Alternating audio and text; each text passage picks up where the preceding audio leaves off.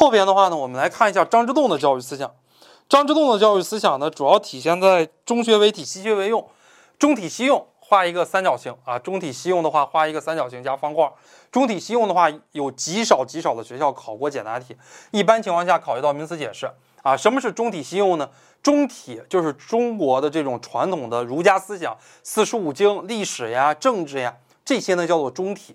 什么叫做西学西用呢？西用代表的就是西学，主要是西方的政治、西方的科技以及西方的这种历史文化啊。那么中体西用的关系是什么呢？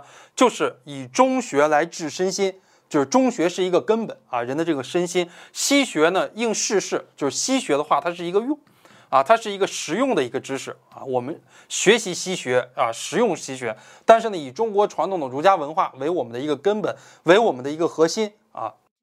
或者说呢，为我们的一个底线，中体西用基础班讲完之后呢，也让大家思考啊，中体西用有哪些历史的局限性还有作用？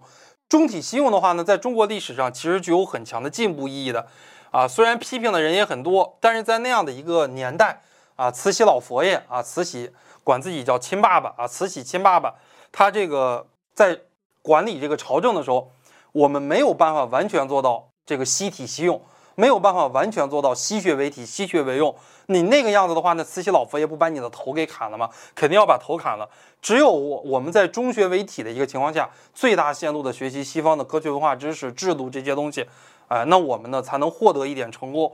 所以呢，哎，我们这里边采取的一些西学，促进了资本主义文化的传播。改变了单一传统的教育结构啊，以前我们就是单一的四书五经呀、科举考试呀这样的一种结构啊，改变了。但是呢，不利于啊这种启蒙的运动，不利于文化的启蒙，也不利于教育的启蒙